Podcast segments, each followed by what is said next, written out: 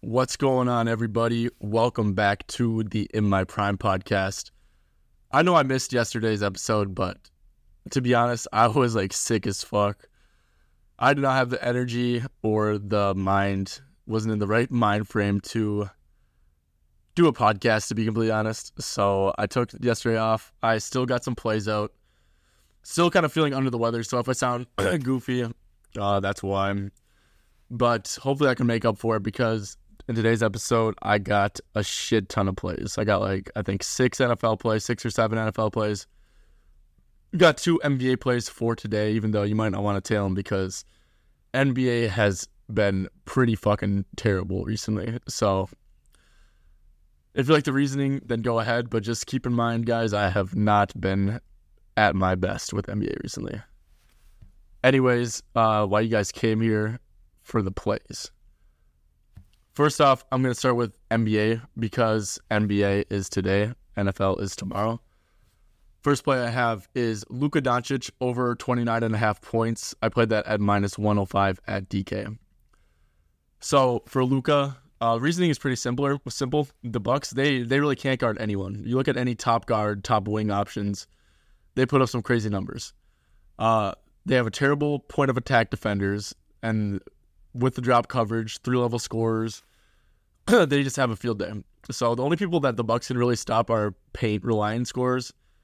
So Luka, obviously, he's one of the best scorers in the game. He can score at all three levels, hit the mid range, hit the three pointers.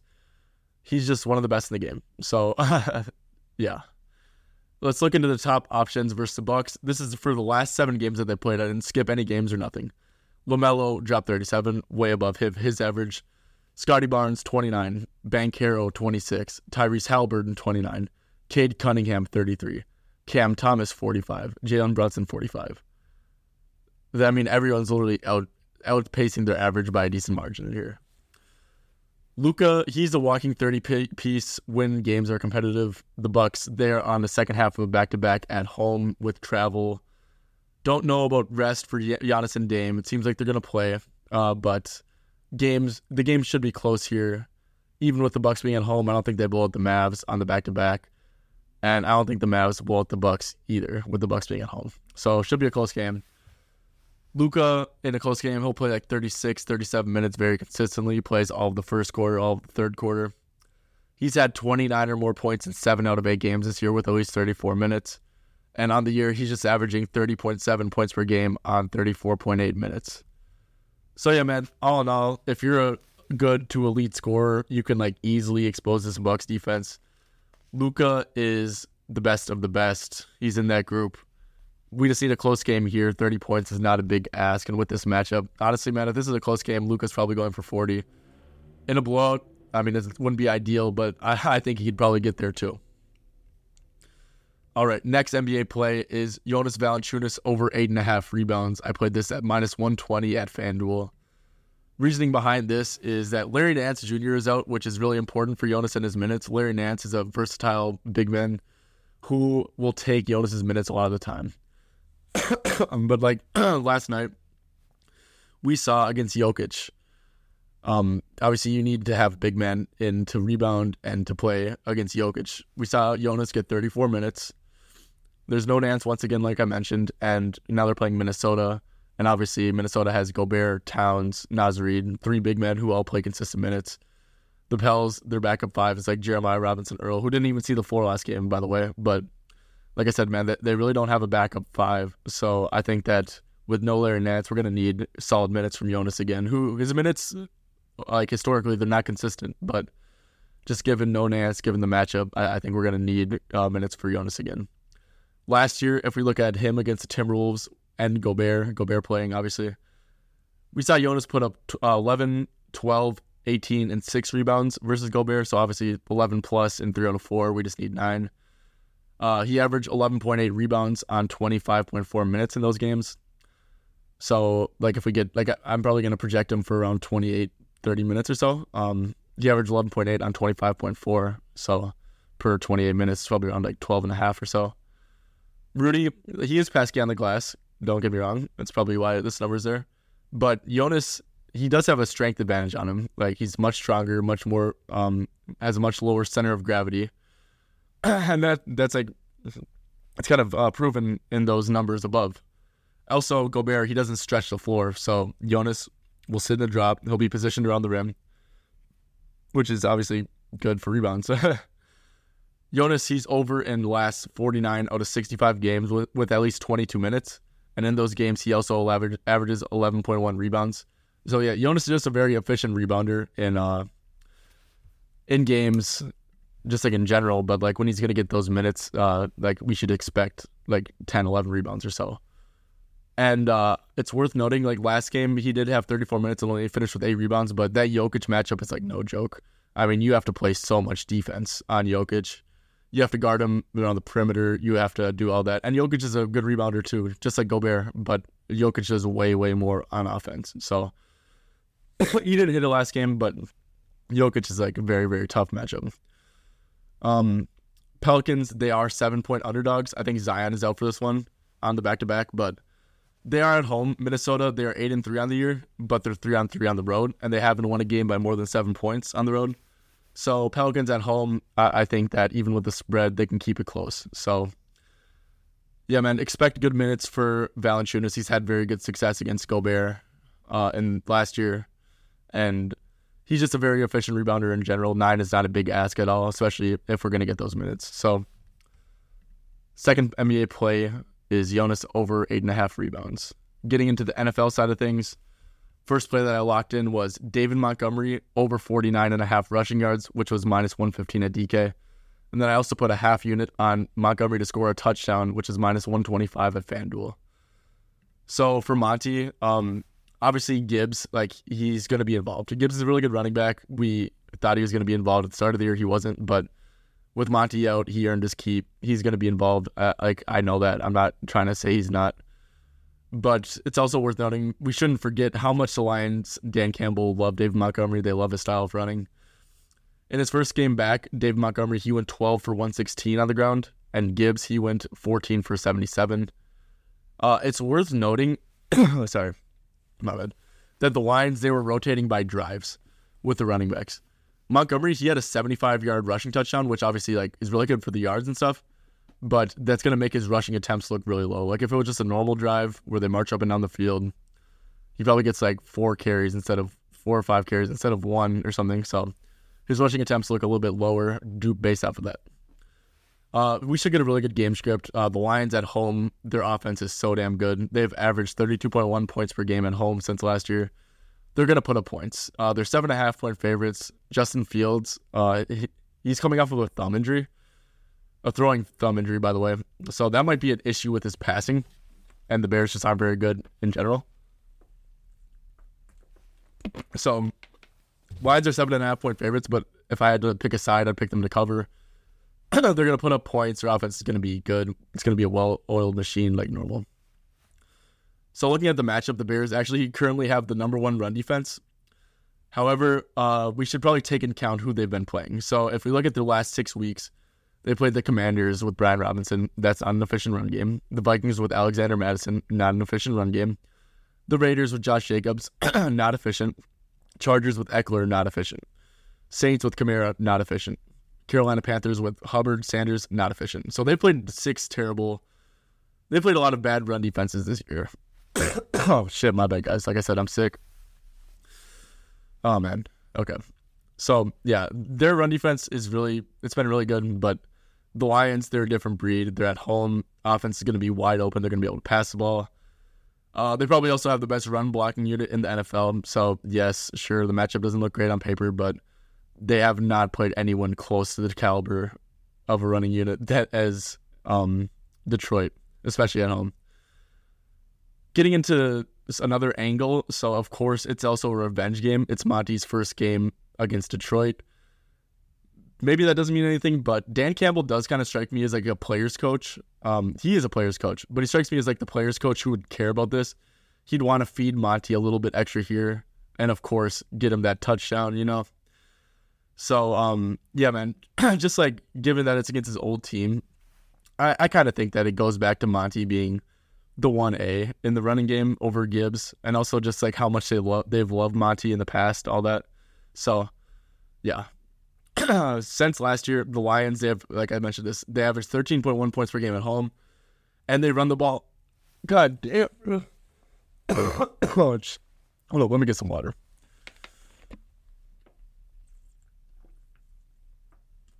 Ah, okay.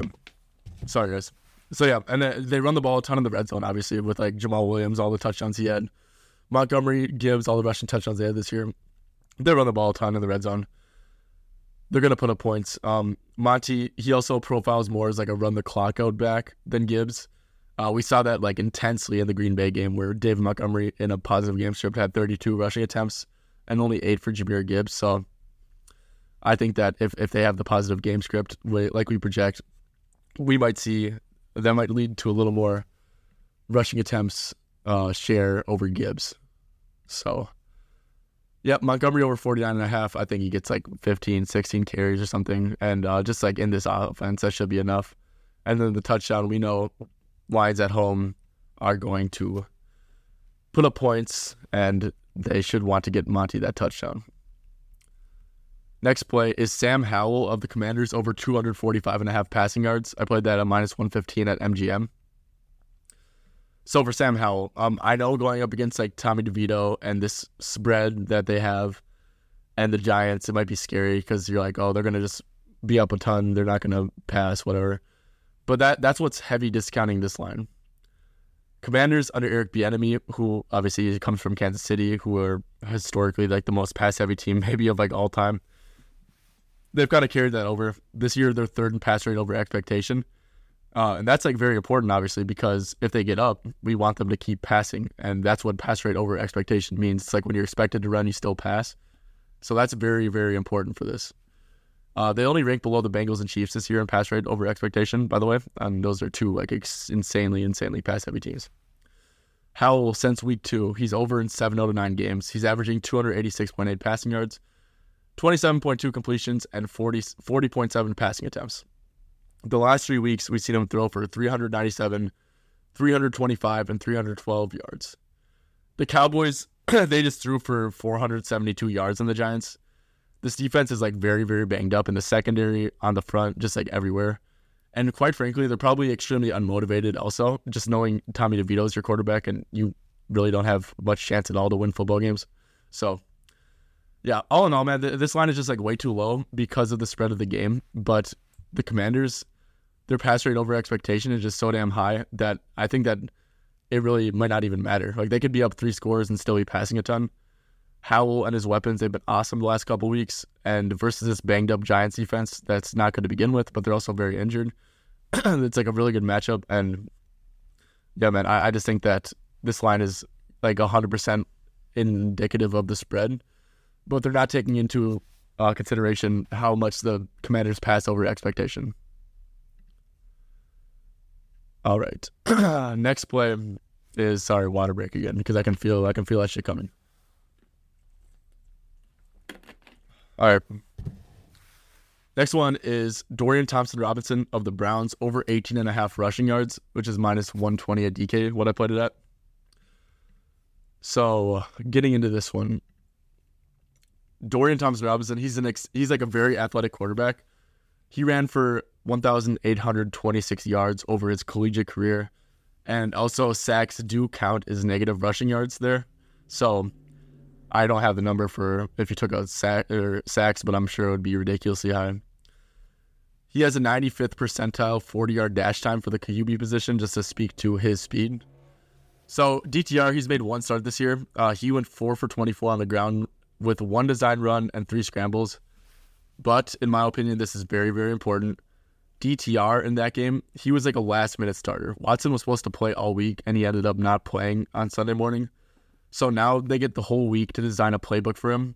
And as like a young, pretty raw, but like super athletic quarterback, I would expect them to like dis- to their playbook to consist of a ton more design running for DTR. At least like a lot more than his first start. So Deshaun Watson, when in healthy games, so like week one, two, and three before the shoulder issue, we saw him have three or two, three, and three design rushing attempts So obviously the Browns are willing to design up design up uh, rushing attempts for their quarterbacks, and the Browns did that with Watson, who's actually like a much better passer than DTR, and who's also probably a little less athletic.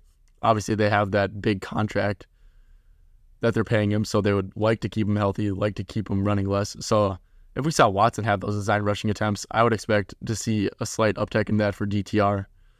And we saw him willing to scramble in his first start, obviously, when he had three scrambles in that first start. So, yeah, I expect DTR to have like around like seven or eight design rushing attempts and scrambles combined.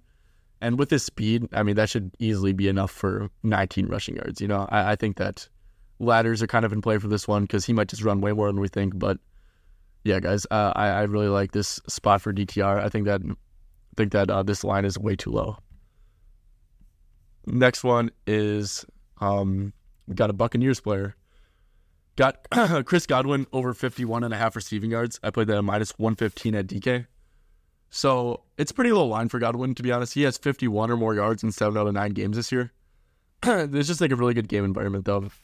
So the Buccaneers, they're 12 and a half point dogs on the road. Um, they're playing the 49ers, obviously. Their offense is fully healthy. And when that's the case, they put up points and they put up points in a very quick manner. This offense is like ridiculous when healthy. The Buccaneers defense is not good. And uh, I, I forgot the stat, but like the Niners had like 30 or more points in like every Brock Purdy start until that Browns game when they got hurt. But they got Trent Williams, they have Deebo, they have everyone. So they're going to put up a lot of points.